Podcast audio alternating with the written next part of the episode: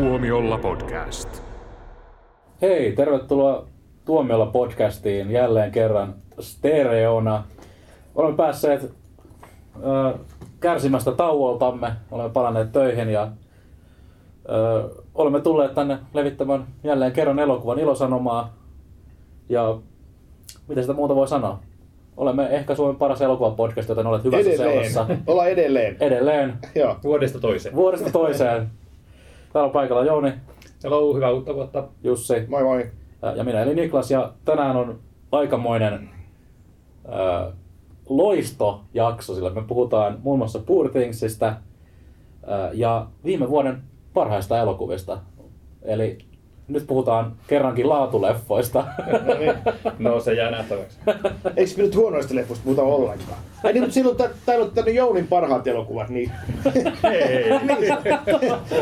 niistähän voi sitten puhua myös huonona elokuvina. No okei, mä en vielä tiedä mitä ne on. To- niin, ma- ma- ja makuasioita, makuasioita.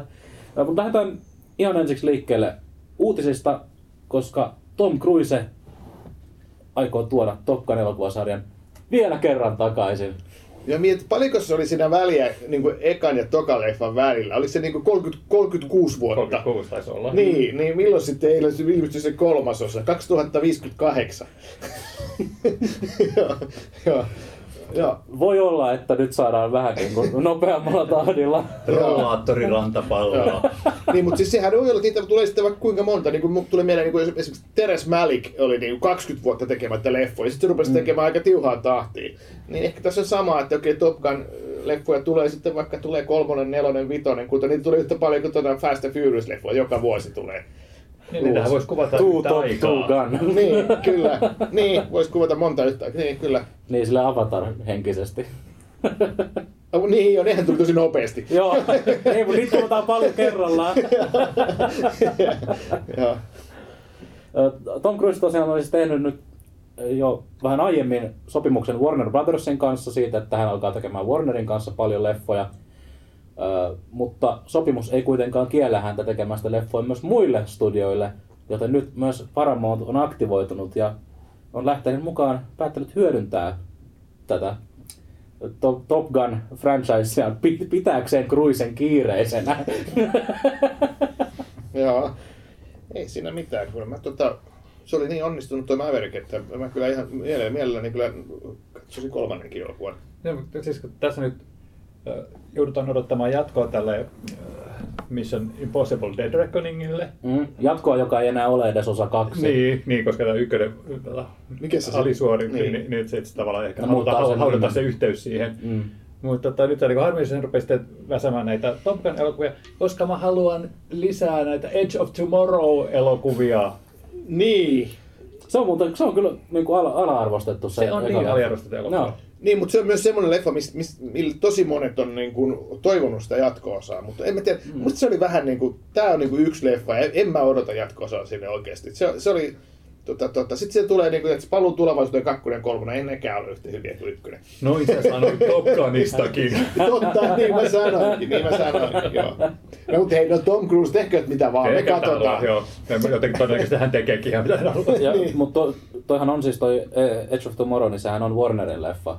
Joten nyt kun Tom Cruise tekee Warnerin kanssa tiivisti yhteistyötä, niin ehkä tässä nyt on vihdoin se huhuttu Ellei Paramount jatko-osa. pidä häntä jat- jatkuvasti kiireisenä sitten. Niin, kyllä. Joo. Mä, te, mä, hei, mä keksin sille jo nimen sille. Se olisi niinku, vähän niin kuin Expendables-tyyli, kun siinä on se nelonen sinne keskellä. Se on Oh, Edge no. of Tomorrow. Sitten siinä- on kakkonen Ei. siinä, siinä niin kuin alussa. Teen tilalla. Mulla tulee kylmät väreet.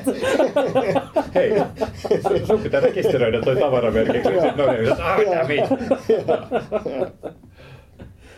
Ö, Cruise on siis tosi kiireinen nyt, koska Top, Top Gun 3 on ilmeisesti tuotantoon, mutta sen lisäksi Cruise on tekemässä Universali, av, Universalille avaruuselokuvaa, jossa hän itse avaruus kävelee ihan oikeasti. Niin, joo, tästähän on puhuttu jo jonkin aikaa, että Tom Cruise avaruudessa. Joo. Ja joidenkin mielessä hän voisi laukaista avaruuteen ja se voisi pysyä siellä. joo. Mutta siis ei meidän mielestä tietenkään, Niin. niin. koska mehän ollaan tomppafaneja. Niin, ja sitten me ei saata sitä Edge of Tomorrow jatkoa. ei, niin. Se, ehkä se voi ottaa kuvaa oikeasti avaruudessa. Niin. Joo. Niin. Tähän kolmoseen on, Top Gun kolmoseen on nyt siis ö, valittu käsikirjoittajaksi Maverikistäkin tuttu Eren Kruger ja ohjaajaksi on valittu samaisesta elokuvasta tuttu Joe Kosinski.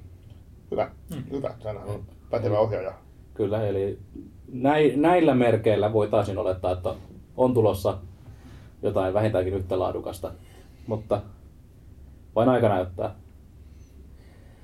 Öö, puhuttiin, puhuttiin tosiaan tuosta, että Top, Gun, Top Gunissa kesti aika kauan saada jatkoa, mutta niin on kyllä kestänyt myös tässä seuraavassa elokuvassa, sillä 28 päivää myöhemmin on saamassa kolmannen osan, nyt viimein. Niin, ei kuitenkaan 28 vuotta ollut väliä tässä. 28 vuotta myöhemmin. niin, niin, mutta ei ollut väliä niin kuin 28 vuotta. Ei tässä, sentään. Niin, joo. Ei sentään, mutta tämä on siis äh, Danny Boylen ohjaama ja Alex Garlandin käsikirjoittama, eli Samat, tiimi. samat tyypit, joo. Kyllä. Nehän aikoinaan tehtiin muuten kokonainen jakso siitä tota, k- 28 päivää myöhemmin elokuvasta, kun se, se täytti, täytti vuosia. Eli se täytti, siis paljonko se täytti? 20 vuotta. Joo, kyllä. Mä katsoin sen silloin ensimmäisen kerran ja olen hyvin vakuuttunut.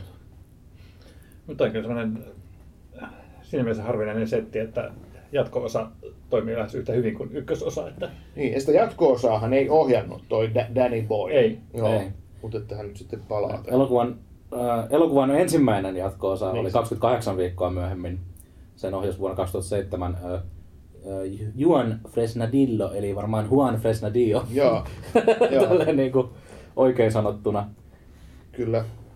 Ja tota, tota, tota, se oli toimiva jatkossa todellakin. Joo, mä en ole sitä jatko vielä nähnyt, mutta siinä ei ilmeisesti ollut tätä Cillian Murphyä enää.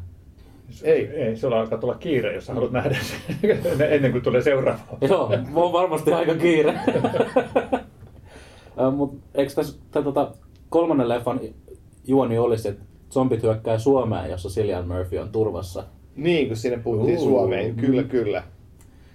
Tässä olisi nyt niinku äh, lumitsombi mahdollisuus. Lumizombi. Joo, semmoista ei vielä olekaan. niin. Dead Snow on ehkä aika lähellä, mutta... Aivan, aivan, joo. Eli semmoista niinku zombi niinku kahlaa lumessa hiljaa. Joo. niin pääsee etenemään. Niinku Entistä hitaammin. Hei, voisiko sitä yhdistää tota, Hellanderin sisuleffaan? Sitten saisi tämmöisen mielenkiintoisen franchise-yhdistelmän. Kyllä. Niin, lumizombit vastaan natsit. Joo. Teekö tämä Dead Snow? niin, jos mietit, mutta eikö se ole natsilumis? Zombit? Joo. Mutta itse asiassa siinä 28 päivää, siinä, siinähän niinku just moitittiin, että eihän nämä oikeita zombeja, kun ne juoksee. Niin nyt ei pysty juoksemaan, kun ne kahlaa lume, lumessa. niin, totta. Joo. Se on kanssa, että onko ne oikeasti zombeja, koska ne ihmisethän saa siinä leffassa sen tartunnan ja niin, muuttuu heti raivalauti. sellaiseksi. Mm. Niin. Joo. Ja ne ei kuole. Joo, sori jos taas loukkaan teitä, mutta mun mielestä on, mikään ei ole hölmömpää kuin miettiä, että onko jotkut oikeita zombeja vai ei. Mitä väliä sillä on? Se on leffaa vaan.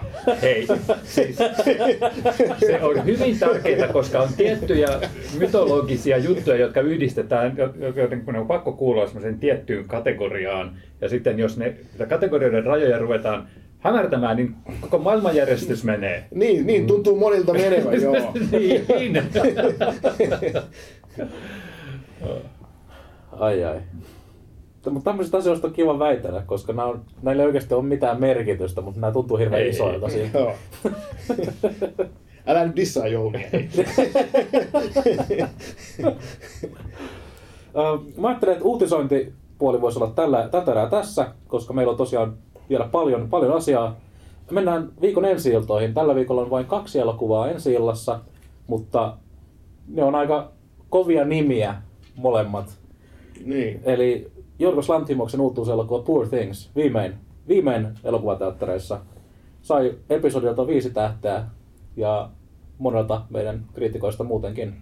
Ja Golden Globin voitti, vai voittiko Kyllä. jopa kaksi? Hetki, sehän voitti tota, tämän, tämän paras komedia Komedia- musikaali. musikaali, Joo. joo. Joo. eli siis Oskareita enna, ennakoite, ennakoiden ehkäpä, niin siellä sitten Emma Stone nappasi tota Golden Globin ja, ja, ja, tota, elokuva palkittiin parhaana komedia kautta musikaalina. Ja Mm. tota, valitettavasti toi Emma Stone niin kuin vei Alma Pöystin nenä edestä tämän, tämän tota Golden Globin, mutta annetaan anteeksi, oli niin mahtava rooli, että eipä siinä varmaan Mm. ollut kauheasti jakoa. Ellei nyt sitten sit, sit tavallaan niin kuin Barbie-leffan toi, toi tota, Margot Robbie olisi, olisi voinut olla sitten se, se joka vie, mutta että Emma Stone teki hieno rooli ja sehän on ihan, Mm, mm, ihan, kyllä. sehän on ihan uskomaton roolisuoritus kyllä. Kyllä. Tämä on sinä, sinänsä mielenkiintoinen, että me, tämä elokuva tulee nyt ensi ilta, mutta me taitettiin nähdä tämä niin jo kaksi kuukautta sitten. Joo, siitä järjestettiin noita Joo. lehdistönäytöksiä hyvi, hyvissä ajoin ja mä en ole sitten ihan varma, että olisiko siinä pitänyt niin kuin, tulla teattereihinkin tota, öö, vähän niin kuin aikaisemmin, en tiedä. Mutta joka Jenkeissähän se tuli viime vuoden puolella. Joo, no siinä, Niin, niin, se on mukana Oscar Mm. niin, aivan, aivan. höpinöissä. Kyllä. Mutta hei, kuka, kuka osaa kertoa, mi- mikä tämän elokuvan juoni on, tai al- alkuasetelma? Tämä on itse asiassa, niin, eihän se nyt niin vaikeaa toisaalta se alkuasetelma. Siinähän on, sehän on eräänlainen niin kuin, ö, kiero, kiero Frankenstein Mm, mm, mukaelma, jossa Kyllä. tota, on, on tämä tää Willem Dafoe esittämä, esittämä professori, tai mikä onkaan hullu tutkija, Kyllä. joka sitten tota, ot- löytää tämmöisen kuolleen kuolleen tytön, joka, tai siis nuoren naisen, joka on raskaana, joka, jo- josta hänen, sit- jonka hän, hän sitten niin kuin herättää henkiä. ja Emma Stone on tietenkin tämä nainen. Ja, Mutta ja, sitten hän herää niin kuin lapsen tasolla ja lähtee opiskelemaan maailmaa ja, ja sitten tota, osoittautuukin vähän itsenäisemmäksi kuin hänen tämä tiedemies kasvatti isänsä haluaisikö ja sitten siitähän se vasta niin varsinainen tarina alkaa, kun hän kyllä, lähtee kyllä, maailmalle. kyllä, kyllä, ja hullu tarina onkin ja, ja mielikuvituksellinen. Ja, ja siis sehän on niin, että se, oliko se niin, että hän sai niin kuin sen lapsen aivot, sen syntymättömän lapsensa aivottavaa, siksi hän on lapsen tasolla. Oliko se nyt, Joo. pystyykö se- Toi on ehkä spoileri, mutta... Niin. Aika, Aika iso spoileri, mutta... No, mut hei, kerranko sitä sattuu? Joo, mutta joka kyllä kuitenkin joo, hänellä on siis lapsen aivot päässään. Joo. Ja hän lähtee sitten kehittymään huimaa tahtia feministiseksi ikoniksi. Joo, ja siinä on sitten monenlaista eroottista seikkailua lomassa myös. Ja, ja tuota, Kyllä. siinä niin kuin, siinä niin kuin, tää on vähän semmoinen, että älä, älä mene tota, vanhempien kanssa katsomaan. Mutta mehän oltiin katsomassa sitä. Mun mielestä tää oli aivan mielettömän hyvä ja tää oli aivan hulvaton. Mä en voinut lopettaa kikattelemista. Niin, Siis tämä oli jännä siinä mielessä, kun tota, varsinkin kun se oli sitten Golden Globessa tähän musikaali kautta komedia Kyllä, kyllä. kategoriassa, niin sanoin, en mä kyllä niin kuin, ihan tämmöiseksi perinteiseksi komediaksi laskis, että vaikka se oli hirvittävän hauska, Mm. mutta sitten se oli niin, kuin niin se oli hauska semmoisella niin hyvin oudolla tavalla. Ja groteskilla tavalla hauska. Kyllä, niin, kyllä, nimenomaan. joo. Että lähinnä just sillä tavalla, että, se, että miten se katso maailmaa sellainen hyvin eri tavalla, niin se, se teki sen sitten hauskaksi. Joo, se enemmänkin kertoo sitä Golden Globien näistä niin kuin, todella vähän niin kuin hassusta kategoriajaottelusta, että niillä on tuommoinen, se on vähän, niin kuin, vähän erikoinen, vanhanaikainen komedia kautta musikaali, että koska on, siellä on usein semmoisia elokuvia, jotka ei oikein ole kumpaakaan. Mm, kyllä, mutta toisaalta sehän vaan mahdollistaa lisäpystien jakamisen, että sehän Aivan. se on takana. Aivan, että saa sitten niin kuin enemmän enemmän pystyä, ja varsinkin kun niillähän on nykyään, oliko se niin kuusi tota, ehdokastakin vielä kaikissa kategoriassa. Joo, joo, joo se siitä, mutta tota, elokuva on, on todella, todella omaperäinen, ja tietysti toi, jos on Jorgos Lanthimosin elokuvia nähnyt, niin, niin tietää, tietää, että ihan mitään tavallista, Mm. tavallista niin kuin naturalistista, realistista draamaa ei ole luvassa. Tässähän on niin, kuin niin kaikki elokuvan keinoja käytetty, että lavastus on ihan käsittämätön, ja sitten kaikki ne, niin kuin, mi- millaisia kuvaustekniikoita, että siinä vaihtuu se, niin kuin se formaatti niin kuin moneen kertaan, on mustavalkoista ja värillistä ja, Mm. ja tota, hyvin erinäköistä visuaalista ilmettä. Kyllä. Ja sitten se, sit, sit, ne lavastukset kaikki. Niin, kuin se, ihan- se maailman on kokonaan luotu se- uusiksi niin, niin, ö, steampunk viktoriaaniseksi Joo, joo. se on- Joo, just semmoinen steampunk tuli mullakin just mieleen siitä, että et ihan usko, uskomattoman, uskomattoman tota, upeasti lavastettu ja siis semmoista niinku mi- mielikuvitusta niinku käytetty ihan älyttömästi. Ja, ja mä, mä tykkään tuossa, kun otan huomioon, että miten tämä Jorgos Lantimos on saanut tämmöistä äh, suosiota länsimaissa ja tämä hänen The Favorite-elokuvansa, hän oli hirveä Oscar-jyrä. Joo. Ja, Se on muuten hyvä elokuva. Se on erittäin hyvä elokuva. niin, en ole kyllä Lantimosilta vielä huonoa elokuvaa nähnyt. Se on totta. Niin, niin, niin sitten kuitenkin, että et yleensä se menee sillä tavalla, että tavallaan niin särmät hioutuu ja tulee vähän semmoista tavallisempaa ja helpompaa elokuvaa, niin ei Lantimosilla, että se Joo. ei pelkkä niin haastaa yleisöä yhtään. Että mun mielestä se on hienoa. Kyllä, kyllä.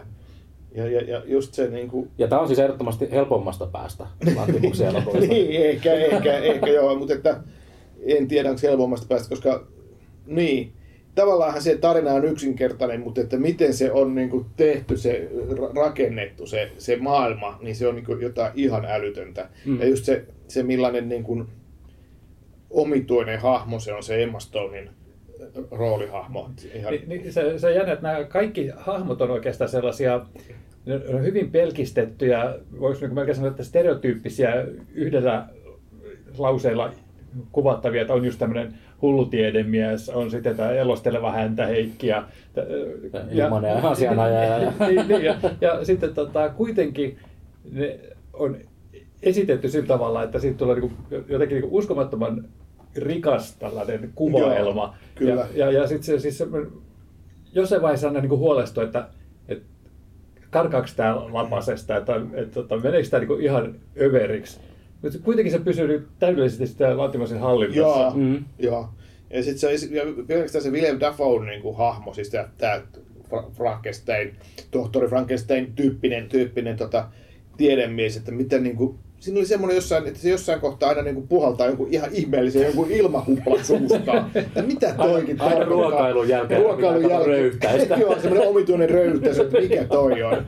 Ja sitten se hänen niin tota, taustatarinansa, joka on niin aivan hirveä, kun se avautuu se palasittain, että miten hän on kokenut omien vanhempiensa kanssa, oman isänsä kanssa, ja niin, mikä aivan. selittää niitä hänen tota, ulkonäköjuttuja ja tämmöisiä, niin, niin sitten se on niin kuin se, että niin kuka keksii kirjoittaa tällaista oikeasti? Joo, aivan, kun sehän aina kertoo välillä, niin kuin aina tasaisin välein niin tulee aina uusi juttu, mitä, mitä niin kuin hullua sen oma hullu tiedemies isä oli sille tehnyt. Ja, mi, mi, ja miksi se niin kuin on... Se sanoo nämä jutut aina tonnin seteliin elämään No niin, se on, se on, Näin se on, joo. Ai kauhean, mitä... Mä, mä oon miettinyt tätä elokuvaa useasti sitä näkemisen jälkeen. Musta tuntuu, että tämä pitää ehkä mennä katsoa jopa uudestaan.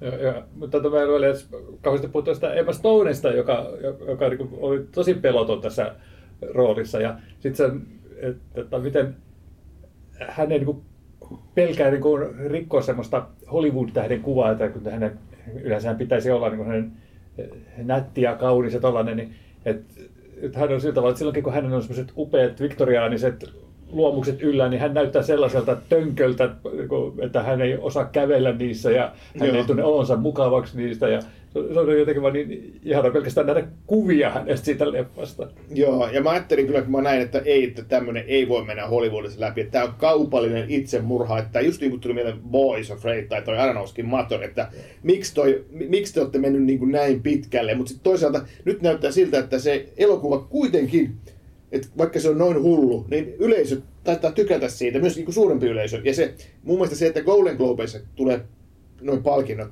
mm. niin se kertoo aika paljon, ne, ne, ne yleensä kuitenkin, niillä on aika semmoinen viihteellinen maku ja semmoinen, että ne ei niin tuommoisia outoja leffoja helposti palkitse, mutta se, että se on niin kuin hyvä merkki tuon elokuvan niin kuin, tavallaan se, semmoisen niin kuin menestyksen kannalta, koska mä toivon kyllä, että tässä saisi niin kaupallistakin menestystä, että Lantimos voisi sitten jatkossakin tehdä tämmöisiä hulluja elokuvia lisää. Kyllä. Joo, varmasti tulee olemaan tosi vahvoilla Oscareissa. Kyllä, Oppenheimerin ohella varmaan, mutta että, että niin kuin naispääosa Oscaria on, on niin kuin ihan, ihan niin kuin tosi, tosi niin kuin vahvoilla ainakin. Mm. Ja, ja sitten just näin niin kuin, tota, kaikki nämä lavastuskuvaus, kuvaus, puvustus, kaikki nämä tämmöiset. No, niin, niin ne on ihan ehdottomasti tulee. Joo. Joo. Mä, mä, Musiikista muistan... mä en tiedä, kun se oli aika sekopäistä se musiikki. Muistatteko sitä? Semmoista niin kuin, tosi niin kuin, häiriintynyttä. Siis sanotaanko, että en saa sitä nyt päähän, mutta muistan just tosiaan, että miten se oli semmoinen... Se oli niin tosi erikoista. E, tosi erikoista, mutta mikä sopi kyllä siihen niin leffan tunnelmaan ihan totaalisesti. Kyllä. Ja, ja, et se, se oli jännä, että et sehän, siinä oli ihan uskomaton vanhanaikainen fiilis siinä, että miten se maailma oli saatu luotua, mutta se oli kuitenkin niin kuin ihan moderni juttu, mitä se niin kuin, käsitteli ja miten se oli tehty, niin se on huima elokuva. Mm.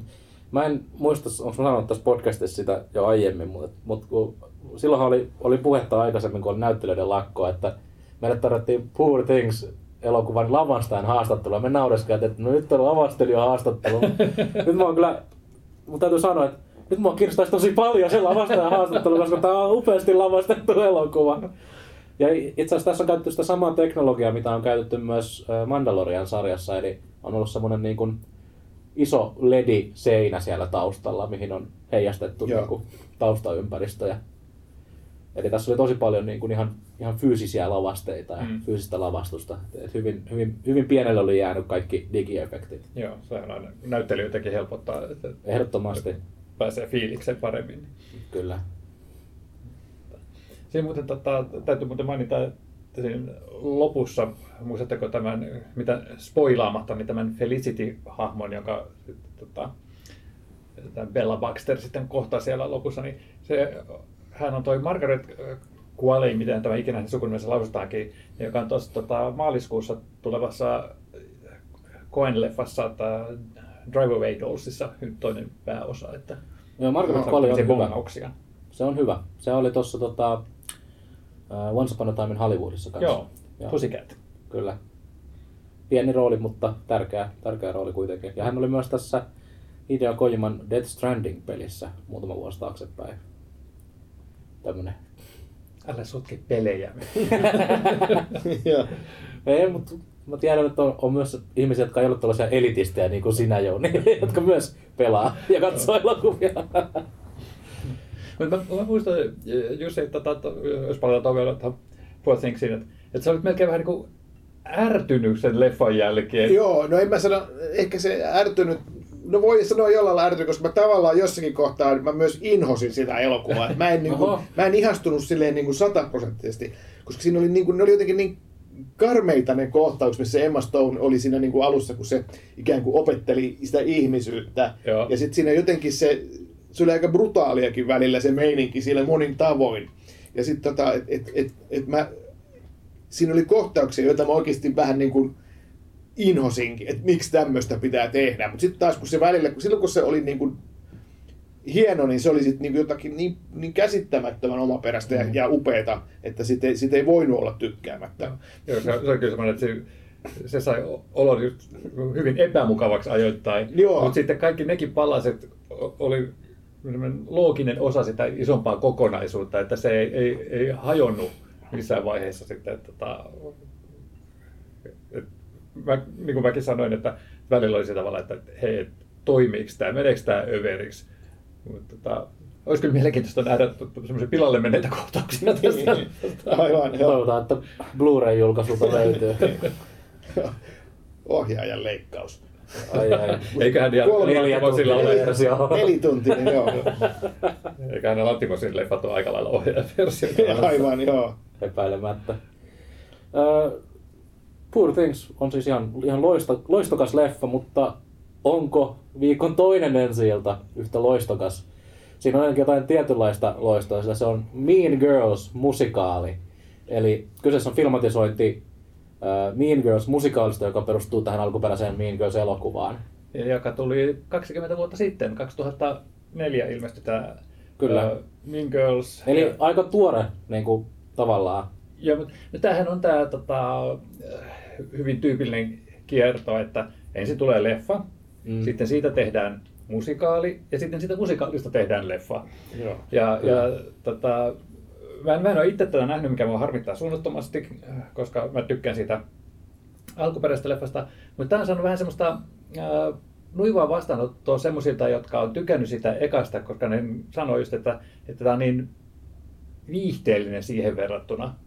Mutta mut Mm. mm. kyllähän se niin, että har, harvemminhan käy niin, että, että on joku särmikäs leffa, josta, joka aina vähän niin kuin sitten tehdään musikaali, niin se silottuu. Ja kun siitä tehdään taas sitten leffa, niin harvemmin siinä enää niitä särmiä sitten palautetaan. Että, Kyllä, kyllä, että toi, toi niinku konsepti just niinku ei yleensä lupaa kauhean hyvää, hyvää elokuvaa. Että just ne, niinku ne sä- särmät siinä niinku, tota, hioutuu ja sitten joku tuommoinen niinku musikaaliversio leffasta, se voi ollakin niinku siellä näyttämöllä, se voi toimia niinku tosi hyvin. Mutta jos mennään vielä eteenpäin, että okei, tehdään tästä nyt sitten vielä niinku leffa, niin sitten se ei Mm. välttämättä niinku, niin. No, mutta se on vaan, että, että toisaalta ymmärrän sen harmistuksen, mutta sitten mun mielestä ei koskaan ollut kauhean hyvä peruste se hau- haukkua leffaa sen takia, että se ei ole joku muu leffa, Niin, koska se niin. on ihan tyhmää, että se olisi tehty uusinta versio siitä. Mutta se mua vähän harmittaa, koska no siitä on kyllä aikaa, kun mä oon nähnyt sen alkuperäisen Mean Girlsin, mutta se, muistaakseni se oli hyvin tämmöinen piikikäs ja pisteliäs satiiri, että, että, että jos siitä on tullut semmoinen vähän niin viihteellisempi ja kevyempi, niin, niin ymmärrän kyllä tosiaan sen harmistuksen. Mutta tota, futsi, että siinä alkuperäisessähän oli äh, Lindsay Lohan esitti tätä kotikoulussa, koulutuksessa ollutta Afrikassa kasvanutta tyttöä, joka tulee sitten yhdysvaltalaiseen high schooliin ja sitten kohtaa siellä nämä plastiikit, eli Joo. koulun kuningattaret, jotka sitten hallitsee ja, ja kiusaa niitä, joita, jotka eivät ole hallittavissa. Ja, ja, ja kun puhuttiin, että siellä oli Rachel McAdams ja mitä siellä oli Amanda Seyfried näinä tota, plastikkeina, niin se on aika hieno setti ollut, että nämä on tuntemattomimpia tämän uuden leffa. Tai no ei no, tässä on kauhean tunnettuja silloin. niin, ei silloin. Ja sitten silloin Tina Fey oli käsikirjoittaja. Tina Fey on kaikissa näissä. Joo, my, myös, joo, aivan. No. Siis... Joo. Tässä uudessa leffassa on siis pääosassa Angry Rice, joka muistetaan Spider-Man, Marvelin, Marvelin MCU Spider-Man elokuvista siinä, tota, olisiko, oliko se Betsy, se, Joo. Tota, Betty, joka on aina, Betty, Betty joka on aina niissä tota, uutislähetyksissä reporterina. Ja sitten tässä on kiusaajien kuningattarina Regina Georgina äh, laulaja Rene Rapp, joka on esittänyt tätä samaa hahmoa myös Broadwaylla. Broadwaylla joo, kyllä. Ja tota, mutta jos muuten se alkuperäinen leffa kiinnostaa, niin tässä kurkkasin, että löytyy Netflixistä ja Viaplaysta suoratoistona, että jos, jos haluaa katsoa sen. Voisiko olla niin meidän suositus, että käy ensin katsomassa tämän musikaalin ja sitten tsekkaa sen alkuperäisen, että se voisi olla Mä sanoisin, että silleen päin on ehkä, ehkä parempi, koska tämä on kuitenkin saanut ja jakanut mielipiteitä tämä uusi versio, niin ehkä kannattaa katsoa tämä eka ja sitten voi vertailla vähän siihen niin kuin tuoreen silmin siihen alkuperäiseen. Ja ihmetellä, mitä tapahtui Lindsay Lohanille. Lindsay Lohanillahan menee nykyään taas ihan hyvin. Hän oli pari vuotta sitten siinä Netflixin jossain omassa joululeffassaan ja hän on nyt niin kuin, taisi saada, taisi saada lapsenkin vähän aikaa Joo, sitten. Se olisi ihan, ihan mukava kuulla, että hän menee nyt hyvin, koska se oli niin hirveän harmi, hän oli niin lupava raikas uusi kasvo ja sitten kun elämänhallinta petti, niin se on aina ikäviä tarinoita. Mm, kyllä. Mutta sitten, nyt on Mean Girlsit, mean Girlsit kiusattu. Nyt on, nyt on Nice Guysit aloittaa. niin. nice Guysit puhuu nyt hieman viime vuoden parhaista elokuvista. Me ollaan kaikki valittu äh, aikataulusyistä vain muutama, ei käydä läpi kaikkia viime vuoden elokuvia. Joo. Mutta sanoisin, että nyt on, nyt on tulossa niin ultimaattiset katseluvinkit. Uh, mm. Lupaat paljon. Haluatko Jouni aloittaa? Mä voin aloittaa. Mä tein katsauksen, että tota, viime vuonna tuli about 200 elokuvaa teattereihin. Mm. Eli nyt puhumme siis elokuvat teatterissa ensiltä saaneiden elokuvien parhaimmistosta. Ja Suomen ensiltojen perusteella. Kyllä, nimenomaan, että näihin osa on tullut jo pari vuotta sitten. Mutta tota, poikkeuksellisesti mä en ollut antanut viime vuonna yhtään viite, viiden tähden arviota elokuville. Se oli, Oho. mä olin hämmästynyt itse asiassa. Toisen, siis, olin kyllä antanut kuudelle elokuvalle y, yhden tähden, että, et, tota, mutta se ei tarkoita, että olisi ollut huono elokuvavuosi, koska niin, ö, kärki kymmenikko oli vaikea valita, oli hyvin tasasta siinä, mutta tota, kärki kolmikko oli hyvin selkeä. Mutta täytyy sanoa, että mä hämmästyin vähän itsekin, että oliko nämä mun suosituimmat leffat. Mutta mulla kolmosena oli tota, Emanuele Crialesen Rakas äitini. Tämä 70-luvulle sijoittuva draama, jossa on Penelope Cruz tota, tämä tittelin äiti. Joka ei ole vastoin yleistä käsitystä Almodovar-elokuvaa. Ei, niin mä just sanoin aikaisemmin. Italialainen Almodovar. Mä luulen, että tämä Almodovarin leffa tai jotenkin, mulla tulee mieleen kaikki äidistäni ja Almodovar ja näin, mutta joo. No, mutta en sanoisi, että on huono mieleyhtymä. Joo. Ja sitten kakkosena jo, mielipiteitä jakava Babylon. Se on no niin, Loistava. te, te, olitteko te nähneet tätä rakas äiti? Te ollut... Ei, ei, en ole nähnyt. No, olen ruveta haluan... pelaamaan Babylonista. joo. No mun mielestä Babylon, no joo, sä voit tietysti kehua Babylonia ja kertoa, kertoa miksi se on hyvä, mutta mulla se nimittäin kuuluu sinne niinku, vähän niinku heikoin, heikoin, vuoden heikoin ai, ai, Mitä sä voit sanoa, jos se noin? se, toi on kyllä semmoinen vähän riskitapaus, aina tällainen intohimoprojekti, kun mm. menestystä saanut tekijä saa tavallaan niin kuin vapaat kädet ja tee ihan mitä tahansa ja hän tarttuu suosikkiaiheeseensa, jota on niin kuin vuosia jauhanut mielessään ja, ja sitten tosiaan niin kuin, ei mitään rajoja resursseilla, niin se on, voi olla ruman näköistä. Joo. Ja, ja kyllähän tässäkin oli ne omat pu- puutteensa, mutta jotenkin musta tuntuu, että ne kaikki rypyt siinä niin kuin vaan lisäsi mun rakkautta niin sitä kohtaan. Joo. Se on ihan, ihana epokki Hollywoodin siirtymisestä mykkäkaudelta ääneen ja, ja mitä kaikkea sitten se tuo tullessaan ja miten kun, äh, tavallaan itsenäisen äh, viihdevaikuttajan vaikutusvalta pienenee, kun siinä alkaa tulla sitten kaiken maailman äh, tällaisia niin kuin moralistisia ja poliittisia sun muita intohimoja peliin ja raha alkaa puhua. Ja, ah, se oli vain jotenkin niin ihana, se oli, se oli eeppinen. Se oli, se oli ja se oli tosi Se oli, hieno. se oli, se oli eeppinen kasa norsun paskaa.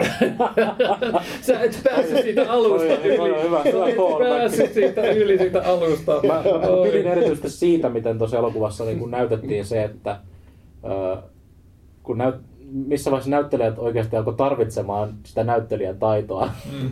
Koska faktahan oli se, että ne kaikki mykkäilukuvastarat ei ollut hirveän hyviä näyttelemään oikeasti. Ja sitten kun tuli se ääni, niin siellä paljon, paljon tähtiä hiipui.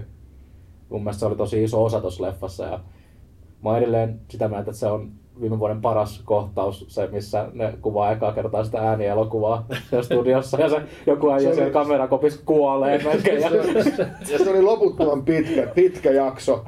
Joo. mä, toiv- mä toivoisin, että se olisi pidempi, se oli loistava. Niin siis tää ilmeisesti oli myös korkealla sinunkin listallasi. Ö, joo, tää, mä annoin tälle viisi tähteä. Tää oli yksi mun suosikeista Joo. ehdottomasti. Joo. Mut sitten drum rolls. Ykkönen. Minun ykkönen. The Banshees of Inisherin. No, Kukkoilijat por- trion seuraava elokuva. sehän oli mahtava leffa. Tuota, oikeasti mulla oli semmoinen siinä, että niin kuin mä sanoin tuosta Paul Thingsista, että että, että okei, mä tavallaan inhosin sitä jossain kohtiin. Jos Banshees of Inisherinissa mä, mun, siinä oli jotain, mitä, mä en paljastaa miksi, mutta että siinä oli jotain niin inhottavia kohtauksia, että mulla jäi se niin kuin kummittelemaan, että mä näin painajaisia suurin piirtein sitä elokuvasta. Mutta siis ihan mahtava, mahtavasti tehty elokuva. Käsikirjoitettu ja ohjattu ja kaikki siis ihan upeat näyttelijät. Että hy- hyvä valinta. Toisin kuin Babylon. Hetkonen. Annatko Babylonille anteeksi, kun joo. Inisherin? Babylon muuten löytyy Sky Showtimesta ja Banshees of Inisherin Disney Plusasta, jos, jos niitä kiinnostaa katsella. Ehdottomia suosituksia täältä. Kyllä. Öö, mä voisin nostaa esiin ensinnäkin, no varmasti semmoisen elokuvan, joka oli monen ihmisen huulilla viime vuonna ja joka on varmasti monen suosikki elokuva viime vuodelta, eli Barbie, Oho. joka oli mun mielestä tosi, tosi positiivinen yllätys. Toki mä osasin jo ennen kuin mä tämän elokuvan näin, niin odottaa, että on tulossa jotain spesiaalia, koska oli kyseessä Greta Gerwig. Gerwigin leffat on mun mielestä tosi hyviä. Hän oli käsikirjoittanut tämän Noah Baumbachin kanssa. Ja pääosassa Margot Robbie ja Ryan Gosling. Mikä voisi mennä pieleen? Mutta mä en olisi... Will Ferrell. Will Ferrell, totta. Mutta mä en olisi osannut odottaa, että tämä oli niin hyvä kuin mitä tämä lopulta oli mun mielestä. Ja mä haluan terottaa sitä, että mehän nähtiin tämä elokuva jo ennen kuin tästä oli tullut mitään hirveitä ilmiöitä. Niin, kesällä joo, me ei, ei vielä Kyllä. tiedetty, että miten, miten, Mm. miten siinä käy. Mä tota, olin povaamassa isoa floppia, mutta olin ehkä pikkasen väärässä. Sä, sä minä ja, ja Christopher Nolanin tai Inception, Inception. joo. joo. Ei kelvannut kansille Ei, kokonaan. ei, hävettää vielä. Inception onkin kuitenkin, se oli aika roskaa. Joo, Barbie oli ehdottomasti, ehdottomasti tota, loistava ja se oli myös ilmiö. Mä muistan, että mä, menin, sit mä olin vakuuttunut tästä lehdistönäytöksessä niin paljon, että mä ostin lipun vielä tämän elokuvan ennakkonäytökseen. Mä olin vaku- niin vakuutunut, että ostin itselleni oman Barbin. Joo, mulla on nykyään koko ajan näitä. Olin siis vakuuttunut ja ostin, ostin tota, pääsin katsomaan uudestaan niin ennakkonäytöslipun, joka oli ensinnäkin tosi vaikea saada, koska tässä oli kyllä jo pöhinää ympärillä ja ä, Aisensa oli, myyty käytännössä loppuun. Ja kun mä menin sinne elokuvateatteriin, niin mä en ole ikinä ennen nähnyt niin paljon ihmisiä elokuvateatterissa. Se oli siis aivan mieletöntä. Ja kaikilla oli sitä paitsi pinkit vaatteet. Se oli, se, se oli Oh. niin kuin, se oli siistiä, mutta mä myös vi- vihasin sitä, koska mä, en, mä olin vähän tota, Sulla ei ollut pinkkiä. mulla ei ollut äh, sitä tavanomaista aikaa mennä ostamaan leffaherkkuja, koska ne jonot oli ihan helvetin pitkät. Ja sitten mä menin kuivin suin katsomaan tätä elokuvaa. Mutta se, se on hienoa, hienoa että tota, sitten tuli tällainen ilmiö. Ja mä, mä aina pidän siitä, kun elokuvista tulee tämmöisiä ilmiöitä ja ihmiset, ihmiset pakkautuu leffateatteriin katsomaan näitä, koska ne on kuitenkin, tämmöiset ilmiöt on se, mikä pitää hengissä tämän Näinpä, kyllä. kaiken. Joo.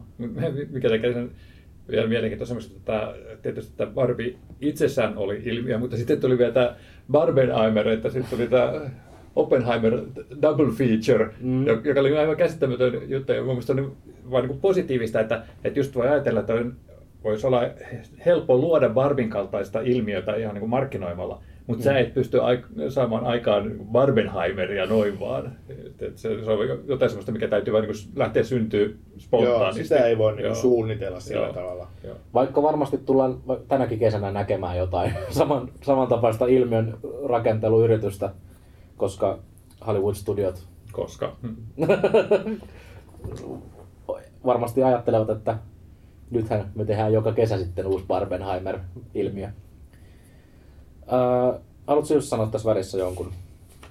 Niin, mä voisin tota vaikka yhden, yhden tota, suosikin nostaa, eli tota, jos kolme piti valita, niin tämä on se vaikka se kolmonen. Eli mä, mä tykkäsin Steven Spielbergin The Fablemans-elokuvasta, joka, joka tota, yllätti tosi positiivisesti, että Spielberg on tietysti yksi maailman menestyneempiä ohjaajia, hän on tehnyt upeita elokuvia ja eihän se nyt mikään Schindlerista ollut tai tämmöinen niin mestariteos, mutta että se oli semmoinen leffa, minkä mä, mikä teki muun vaikutuksen koska ehkä just sillä henkilökohtaisuudella, että se perustuu hänen niin kuin, omaan lapsuuteensa ja sit Mm. se kertoo siinä, niin kuin, miten hänestä tuli elokuvaohjaaja ja miten se semmoinen, niin kuin, siinä, siinä välittyy kaikessa semmoinen elokuvan taika, just että miten se pikkupoika oli ihastunut siihen. Mulla tuli vähän niin kuin ehkä oma lapsuus mieleen, kun näki elokuvia eka kertaa elokuvateattereissa, että miten upealta se tuntui. Ja sitten, tota, no musta ei tullut kuuluisa leffaohjaajaa, mutta kuitenkin vähän sama, että Vielä. niin vielä, mutta että kuitenkin, että sitten tota, just se, että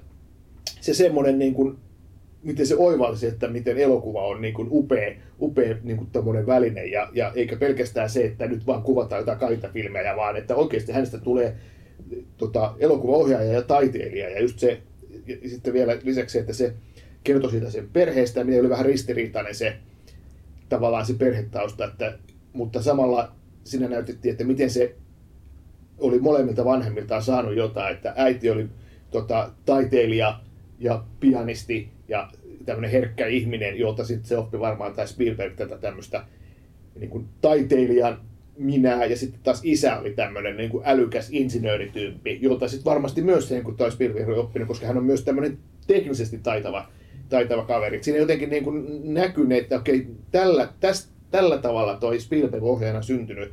Ja tietysti kun hänellä on niin, kuin niin upea tota, visuaalinen tyyli ja sitten on, on, on John Williamsin musiikki ja kaikki, että niin kuin jotenkin siinä vaan kaikki toimii, että mä niin kuin yllätyin positiivisesti tuosta, tuosta tota, The Fablemans-leffasta. Joo, mun kanssa kun mä väsäsin tota, kymppi kärkeä itselleni tässä, niin se oli pari-kolme leffaa, jotka kamppaili siitä viimeisestä sijasta siellä, ja toi oli yksi kyllä mullakin niistä. Että se oli hie- hieno. Just, just ton takia, että se oli niin uh, yleismaailmallisesti kiinnostava draama tästä perheestä, sitten se oli kuitenkin sitten niin hirveän henkilökohtainen tarina selvästi. Ja sitten just, että miten se innostus sitä elokuvaa kohtaan oli nivottu kaikkeen siihen, mitä siinä elokuvassa tapahtui. Kyllä, kyllä. Ja, ja sitten paljonkin kaikkia kivoja pikku yksityiskohtia, niin kuin vaikka David Lynch siinä lopussa esitti sitä John Fordia ja kaikkea tämmöistä niin kuin mielenkiintoista. Ja sitten se oli, totta kai Michelle Williams oli varmaan se, että hän oli se elokuva, niin kuin se nä, niin kuin näyttely, joka ei parhaiten mieleen, vaikka Mm. se, vaikka se tota, päähenkilö oli tämä, tämä nuorukainen. Ja tota, tota, tota, ja sitten siinä oli myös tota, oli kiva, kiva sivurooli tuolla, tuolla Seth Rogenilla. Ja, ja siinä oli paljon niin kuin, tosi, tosi onnistuneita näyttelijävalintoja valintoja ja näyttelijäsuorituksia. Että kaikin puolin niin kuin, sympaattinen elokuva. Ja Mä en tiedä vielä, että onko tämä tota, missään suoratoistossa. Ei taida vielä olla, vielä olla niin, niin. mutta mut, tota, varmaan piakkoin, piakkoin tulee katsottavaksi. Minkä studion täällä. Anteeksi, tää on, se on, nyt, nyt mä kurkkasin tästä niin Just Watchia, niin näyttäisi olevan tuolla tota, Prime-videossa. Prime Videossa? Joo. Okei. Okay. Kauan se kestää? No sehän oli reilusti yli kaksi tuntia. Että, No niin, en katso. Kaksi, tuntia, kaksi ja puoli tuntia. Mitä? Mitä kolmen tunnin Marvel-leffoja kyllä katsottiin vielä? ja Babyloni. Babylonia, joo, joo. Liian, liian lyhyt, en katso. joo, joo. Mutta se oli, se oli mun yksi suosikki, niin mm. kerro sä vuorossa jotain. Jounihan Mä paljastin kaikki Joo, niin paljastin korttini. kaikki. kaikki korttinsa, mutta niin mennään me vaikka vuorotelle. Joo. Öö, mäkin jätän mun ihan yli, ylivoimaisen ykkösen viimeiseksi, mutta sitä ennen äh, Dumb Money. Eli, Voi voi, mä en ole sitä nähnyt vieläkään. Ja tota, se oli semmonen leffa, että mä odotan, että se tulee, tulee johonkin. Tota. Joo. Se Mä on, siis, tykkäsin kanssa. se on ihan superhauska. Se kertoo, kertoo tämmöisestä äh, kroonisesti internettiä selaavasta äh, perheenisästä, joka päättää, että nyt aletaan investoimaan GameStopin osakkeisiin, jotta saadaan näytettyä äh, suursijoittajille närhemunat. Ja tämähän on tosi tarina. Kyllä, Joo. perustuu tosi tarinaan. Ja tää on hulvaton ja tässä on sydäntä, vaikka tää on kuitenkin niin kuin elokuva, joka kertoo osakkeista ja niin kuin finanssialasta. Tämä on vähän kuin Big Short, eli se mm. avaa semmoista vähän käsittämätöntä talousjargonia sisältävää keissiä, niin, niin, niin tota, hy- hyvin ymmärrettävästi, että mistä siinä oli oikein kysymys. Ja, ja sitten just sillä tavalla, että se oli samastuttavasti niin kuin kerrottu näiden ihmisten kautta, Mm. pienen ihmisen kautta. Kyllä, ja tää oli siis, tää kuhis kaikki isoja staroja. Ja mä olin, mä olin jopa yllättynyt, että tässä oli siis ää, pienessä, pienessä sivuosassa niin tää tota, Dane DeHaan, Joo. joka oli tota. GameStop-manageri. Ja hänellä oli, hänellä oli siis, mä käytän koko elokuvaa ja kasvomaski, niin mä en tunnistanut, mutta sitten yhdessä kohdassa hän ottaa sen pois ja mä olin, että hetkonen! Aika, aika tota, hauska. Tässä oli kans toi Anthony Ramos, joka muistetaan muun muassa Transformers Rise of the Beasts elokuvasta. Joo. Ja hei, Mä oon yrittänyt unohtaa. ja hei, siinä oli tota, samoja näyttelijöitä kuin Fablemanissa, eli Paul Dano ja toi, toi Seth Rogen. Joo, Paul Dano, tosi kova. Paul Dano oli siis tää päähenkilö. Joo, kyllä. Ja Seth Rogen oli ja sitten taisi olla äh, Nick Offerman. Ja, ja, ja, ja, ja olihan siis ihan, ihan superkovia nimiä. Ja kaikki oli tosi hyviä. Mä olin, mä olin tästäkin niin kuin, tästä mulla ei ollut millään tavalla samanlaisia odotuksia edes kuin Barbista, vaan mä siis vaan ajattelin, että no, tää on nyt varmaan ihan kiva. Mm. Mutta oli siis, räjäytti pankin suorastaan. Kyllä, kyllä, munkin mielestä ihan vuoden parhaita elokuvia. Kyllä. Sitten. Niin, ottaisiko mulla, mulla tota, numero kakkonen? Joo. Niin mä, mä nyt voisin ottaa, kun mä olin äsken Spielbergin, niin voisin ottaa Scorsesen. Että, tota, tässä on nyt isot ohjaajat, isot ohjaajat on nyt sitten mulla listalla. Että, Ne on tommoset perusturvalliset valinnat. no tää on, tää on vähän, anteeksi, nyt rupeaa yskittää. Nyt no, toi Killers of Flower Moon oli tietenkin tota, tää leffa. Ja- Tänään suoratoisto on Tänään tullut. suoratoistossa Applessa, joo. joo ja tota, mä pyydän anteeksi virkayskä. niin tota, menee niin virallisiksi nämä valinnat. Kyllä. Niin tota, tota tää Killers of the Flower Moon oli hyvä elokuva, mutta ei mullakaan semmoinen niin kuin viiden tähden vau, mutta siinä oli paljon vau-efektejä. Mä, mä niin kuin, tota, tykkäsin ehkä just siitä, että niin kuin ollaan nauraskeltukin tälle, että Scorsese haluaa, että on, on niin kuin sinemaa. Tämä on sinemaa. Mm. Mutta siis tämä oli sinemaa. Se on oikeasti tosi eeppisen näköinen elokuva. Upeasti kuvattu, lavastettu ja semmoinen, niin kuin, että tavallaan hyppäsi siihen niin kuin elokuvan maailmaan sinne 20-luvun Ok- Oklahomaan, että, ja tota, siihen niin kuin kiinnostavaan tarinaan, mi- mikä oli mulle ihan uusi. Ja sitten mä myöhemmin luin jopa myös tämän kirjan, tämä Killers of the Flower Moon, joka, joka oli tota, tuota, pa- palkittu tietokirja. Ja, ja siinähän on tosiaan, se lähtökohta on ihan tosi mielenkiintoinen, että on, on nä- nämä niin kuin, tota, tota, Osage-heimon alkuperäisasukkaat, jotka on vaurastunut, koska alueelta löytyy öljyä ja heillä on oikeus siihen, siihen tuota öljyyn. Ja sitten tapahtuu tämmöinen erikoinen tapaus, että siellä toisin kuin monet muut Amerikan alkuperäisasukkaat, niin nämä, nämä oli niin monet valtavan rikkaita sitten nämä, nämä tota, paikalliset osakeheimon jäsenet. Ja siitä sitten syntyy sitten monenlaista monenlaista tota, jä- jännää tarinaa, koska sitten tämä iso raha houkuttelee kaikenlaisia tyyppejä sinne alueelle. Ja siellä sitten yksi niistä on tämä Leonardo DiCaprio esittämä, esittämä, esittämä tyyppi, jonka sitten sukulaismies, jota esittää Robert De Niro on sitten on, on niin kuin, my- myös niin kuin, joka on hän, hän niin värvännyt sinne. Ja, ja tota, keskeinen hahmo on sitten myös, myös tämä tota, yksi alkuperäisasukas, joka, tota, jonka kanssa tämä Leonardo DiCaprio menee naimisiin, tai hänen ha- roolihahmonsa. Ja Ja niin oikeasti hän olisi vähän turhan vanha Leonardo DiCaprio. Ai- Aivan, joo. Ja, ja tätä, tämähän on niinku, siitä kasvaa vähän niinku semmoinen keskushahmo sitten tästä Lily Gladstone esittämästä Mollista. Ja, ja veikkaa, että äh, taitaa tulla Oscar-ehdokkuus ja jopa palkinto tästä tota, roolisuorituksesta. että Golden Globehan jo voitti.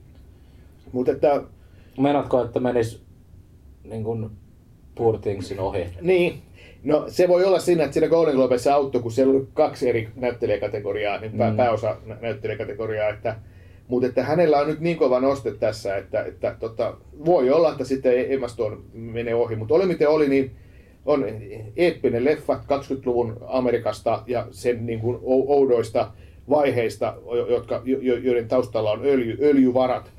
Ja tota, to, tosi, tosi niin kuin hallitusti ohjattu leffa. Ihan niin kuin puhun Fablemanistakin, Fablemanista, että, että tota Spielberg niin kuin jotenkin hallitsee kaikki elokuvan osa-alueet, niin samalla lailla Scorsesekin edelleen, edelleen vaikka on niin kuin hän- 80 vuotta ikää, vä- vähän ylikin, niin jotenkin tota, hän, hän vaan osaa sitä sinemaa tehdä.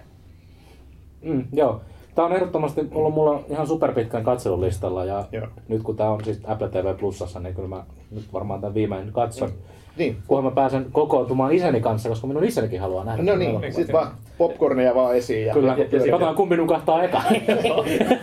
Ja, ja jos se aihe kiinnostaa, niin kannattaa myös lukea tämä Jussi mainitsema kirja, joka on niin todella kylmäävää luettavaa ja, ja avaa sitä tilannetta siellä vielä laajemmin. Että Mm. se, on, se on kyllä aika karmivaa ollut se aika siellä. Joo, ja mehän itse asiassa puhuttiin tästä vielä niin kuin entistä tarkemmin ää, viime vuoden puolella yhdessä jaksossa silloin, kun tämä tuli Joo, leffatäytteihin. joo, Eli jos kiinnostaa kuulla lisää meidän mietteitä tästä leffasta, niin ehdottomasti kannattaa kuunnella se jakso. joo, se kestää kolme ja puoli tuntia. Joo, ajattelin, että me pidetään vähän tiiviimpänä.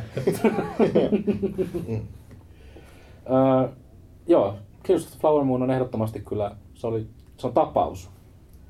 Vähän samalla tavalla kuin toi Rid- Ridley Scottin Napoleonkin. joo. Mutta ei, ja siitä ei tässä jaksossa enempää. Ei, koska pitäisi ruveta haukkumaan Finkinoa, koska, mu- koska se projektori ei lähtenyt pyörimään, kun mä menin katsomaan Ai sitä. niin, totta. Öö, Mulla on mun ehkä, tai mun viime vuoden suosikkielokuva, niin on ehkä aika yllättävä. Öö, Mä en olisi ikinä uskonut, että, että tämä on näin. Mistä sä arvasit? no ei vaan, siis uh, The Creator. Okei. Joo, Okei, eli äh, oliko se sulla viiden tähden leffa? Joo, se on mun viime vuoden suosikkielokuva. Se, siis, kun mä kokosin omaa listaa, niin mä rupesin häiritsemään, että miksi tämä on mulla nelosena täällä. Koska kun, kun sitä funtsi jälkikäteen, niin se oli, että oliko tässä oikeasti mitään järkeä. Mutta siitä oli vaan niin hemmetin helppo tykätä. Se oli niin hienosti tehty elokuva. Joo, siinä oli mun mielestä paljon hyvää ja se oli mullakin näissä niin kuin, mullakin neljän tähden leffa ja, ja se on jotenkin mulla vähän niin kuin unohtunut, että mullakin samalla palas mieleen, kun mä katsoin, että miten mä oon antanut niin kuin leffoille tähtiä, mutta siinä oli ehkä jotain semmoista, että se, siinä oli vähän niin kuin tiedätkö, James Cameronin skifi-leffaa ja tota, oli Christopher Nolania ja oli mm. Blade Runneria ja sitten kuitenkin oli niin kuin semmoinen täysin niin kuin omaperäinenkin näkemys sit siinä mukana. Ja, ja sitten jotenkin tota, tää, tää, anteeksi, kuka sitä ohjaaja nyt olikaan? Uh, Gareth Edwards. Gareth Edwards, niin, niin se Edwards, että hänellä on semmoinen niin kuin ihmeellinen tapa, tai siis ihmeellinen kyky luoda että tota, suht pienellä budjetilla niin kuin valtava hyvän näköistä leffaa, Kyllä. joka näyttää tosi hyvältä ja usko, uskottavalta. Siis silleen, kuin miten nyt Skifi voi näyttää uskottavalta. Ja on tosi harvinaista nykypäivänä nähdä täysin alkuperäinen Skifi-universumi. Niin, aivan, aivan. Tämä ei perustu mihinkään peliin tai, tai Niin. sarjakuvaan tai mihinkään. Ei äänensä voisi voinut olla vähän kunnioittavampi kuin. Ei se te... Mä en ole vielä käynyt puhua tästä on. Mun mielestä on ihan siis niin kuin,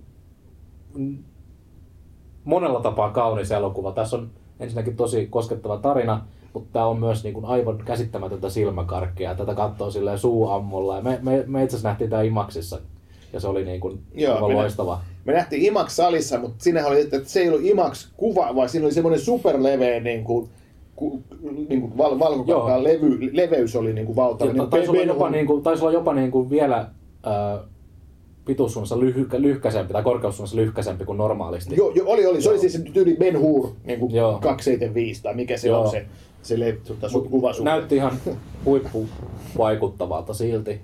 Joo, Ja joo. Ehdottomasti niin kuin tosi, tosi, näyttää niin kuin ison rahan elokuvalta ja onhan tämä, mutta ei puhuta kuitenkaan mistään jä- valtavista budjeteista. Joo, ja siinä oli niinku omaperäisiä ideoita, niin just muistin, mulle tosi hyvin mieleen se yksi kohtaus, missä oli se tota, tyyppi, joka kuoli, sitten se herätettiin henkiin käyttämällä apuna tuota Androidia. Ja sitten se saatiin Joo, niinku... se tuli niinku hetkeksi takaisin Niin, saatiin sanomaan jotain. Mä en muista mikä se on, mutta saatiin kuitenkin niitä vä- vähäksi aikaa Mm. sitten herätettyä henkiin.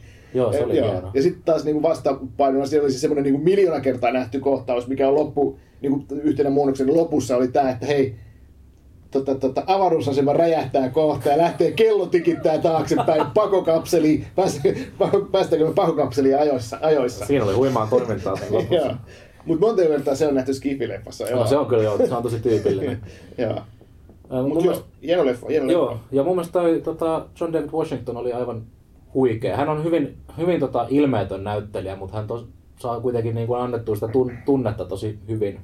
Niin, se tähän tavallaan toimi sitten niin katsojan alter egona siellä, että tavallaan niin se koko, vaikka se oli hänelle tuttu maailma, niin sitten se, kuitenkin se juoni avautui hänelle sitten samalla tavalla kuin se avautui katsojalle. Ja, Kyllä. ja tähän oli, oli, niin me muistaakseni just naureskeltiin näille tutuille elementeille, mutta se oli just se tavalla, että, että Gareth Edwards on ottanut niitä hänelle rakkaiden elokuvien elementtejä ja sitten hän luonut niistä ihan oman maailmansa. Että just, just niin kuin Jussi sanoi, että hän luo semmoisia ihan omia maailmoja ihan niin kuin ensimmäisestä pikkuleffoista asti. Niin. Kyllä, kyllä. Ja just niinku, tavallaan niinku, suht pienellä budjetilla. Että joku toinen ohjaaja ol- olisi vaatinut niinku, tavallaan paljon enemmän rahaa. Satoja Tuo- miljoonia. Niin, satoja Mm. miljoonia. Niin, tuo oli kuitenkin niinku, kohtuu, se ei ollut mikään niinku järjettömän kallis. Se oli joku 80 Ka- joku miljoonaa. 80 miljoonaa. Joo, Näyttää huomattavasti kalliimmalta, koska ollaan totuttu semmoiseen. Ja se, on, se oli hyvä, että oli halpa. Ei tämä nyt mikään valtava hitti ollut. ollut Siitä ei mutta tullut semmoista hittiä varmaan mitä odotettiin, mutta ei se nytkään ihan floppikaan ollut. Ei, ei. Mutta mut mun mielestä tosi niin kuin raikas, raikas leffa. Ja tääkin, tässäkin oli paljon, paljon tosi, tosi kovia näyttelijöitä. Täällä oli myös oli Gemma Chania ja Ken Watanabe ollut tässä. Ja, Oli. joo, että oli niinku, oli, oli paljon osaamista Valkokankaalla ja kameran, kameran takana.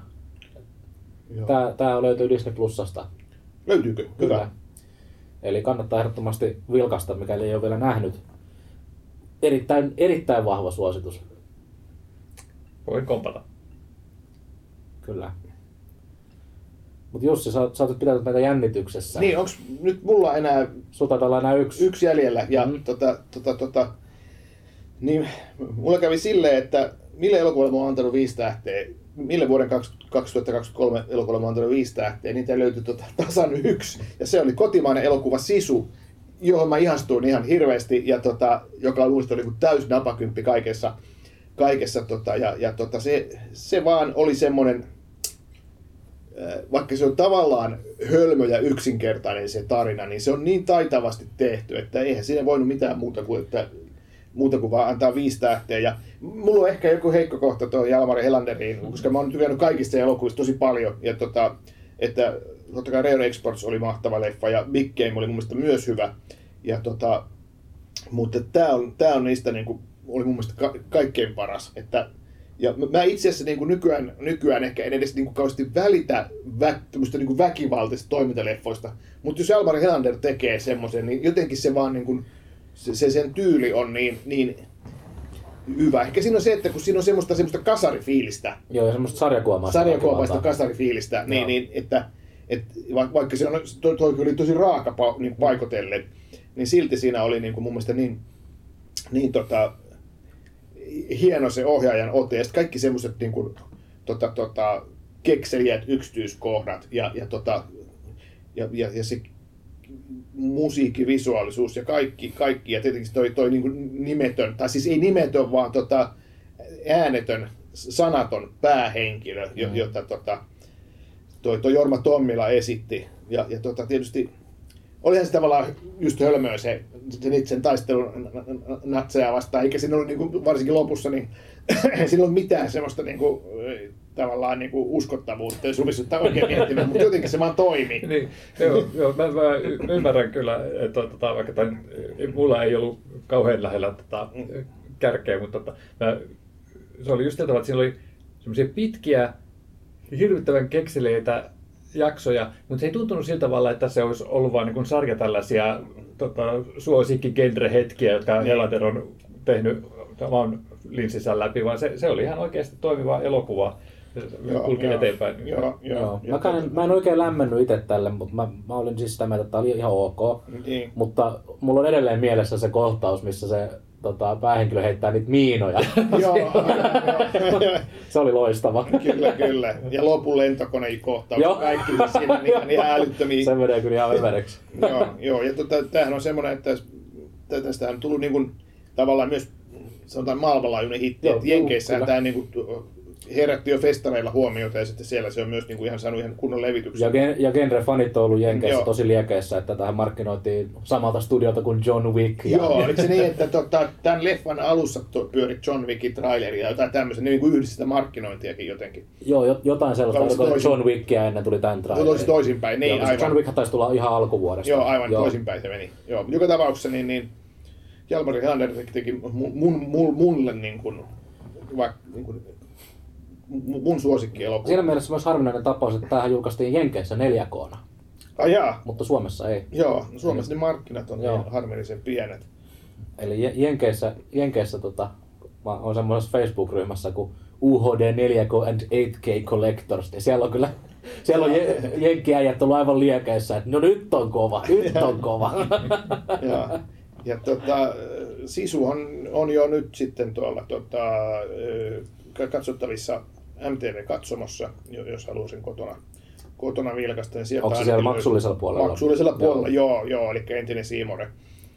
Niin, niin, mutta että joka tapauksessa löytyy jo, ja, ja erikseen vuokrattavissa myös. Että, että, Ja myös harvinaislaatuisena Blu-ray-julkaisuna, jos sen sattuu jostain löytämään. Se Joo. oli, ö, julkaistiin Suomessa, mutta se myytiin kuin kuumille kiville ymmärtääkseni. Okei, Et joo, se- joo, ei- joo, sehän oli, me saatiin sinne toimitukseenkin, tuli kappale ja siitä tehtiin arvio kyllä Joo. lehteen.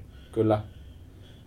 Mutta tota, siinä oli viimeinen meidän suosikki sitten, suosikkielokuvista. Eli siinä oli yhdeksän elokuvaa, jotka sinun pitää katsoa tänä viikonloppuna. Joo, top 9. niin, joo, niin se on vähän niin kuin se Instagramin top 9. Joo, totta. totta. E- erittäin, erittäin kovia leffoja. Ja mun mielestä viime, vuosi, viime vuosi oli ihan loistava, loistava elokuvavuosi. Tuli paljon, paljon tosi kovia, kovia leffoja, mutta myös tänä vuonna on tulossa vaikka ja mitä Tämä mielenkiintoista. alkuvuosi on niin kova. Kyllä. Niin kova. Ja tämän vuoden leffoista me puhuttiin tarkemmin myös viime vuoden puolella. Meillä oli tämän vuoden 2024 odotetummat elokuvat jakso, joten kannattaa ehdottomasti kuunnella se, jos et ole vielä sitä kuunnellut. Ja sinne itse asiassa päivitys juuri eilen, kun tuli tieto, että kun oli tämä nimetön Universalin monsterielokuva, se on nyt saanut nimensä, se on Abigail, Jaha. ja se perustuu Drakulan tytär. Ja, ja se, se traileri vaikuttaa niin hauskalta. Se näyttää niin hyvältä. Siitä varmaan uh, huhtikuussa. Huhti, huhti-toukokuussa, Joo. katsotaan miten se saapuu Suomeen. Joo. Mutta ehdottomasti Upotamme hampaamme siihen. sitten. upotamme hampamme siihen sitten. Hyvä. Tässä oli Tuomiolla podcast tältä kertaa. Kiitos, kiitos teille seurastanne, kiitos kuuntelijat. Kiitos, kiitos. Ja eikä tässä voi muuta sanoa kuin, että viettäkää ihana elokuvan täyteinen viikonloppu ja here's to another great year of movies. No niin, yes. Moi moi. Moikka. Moi moi.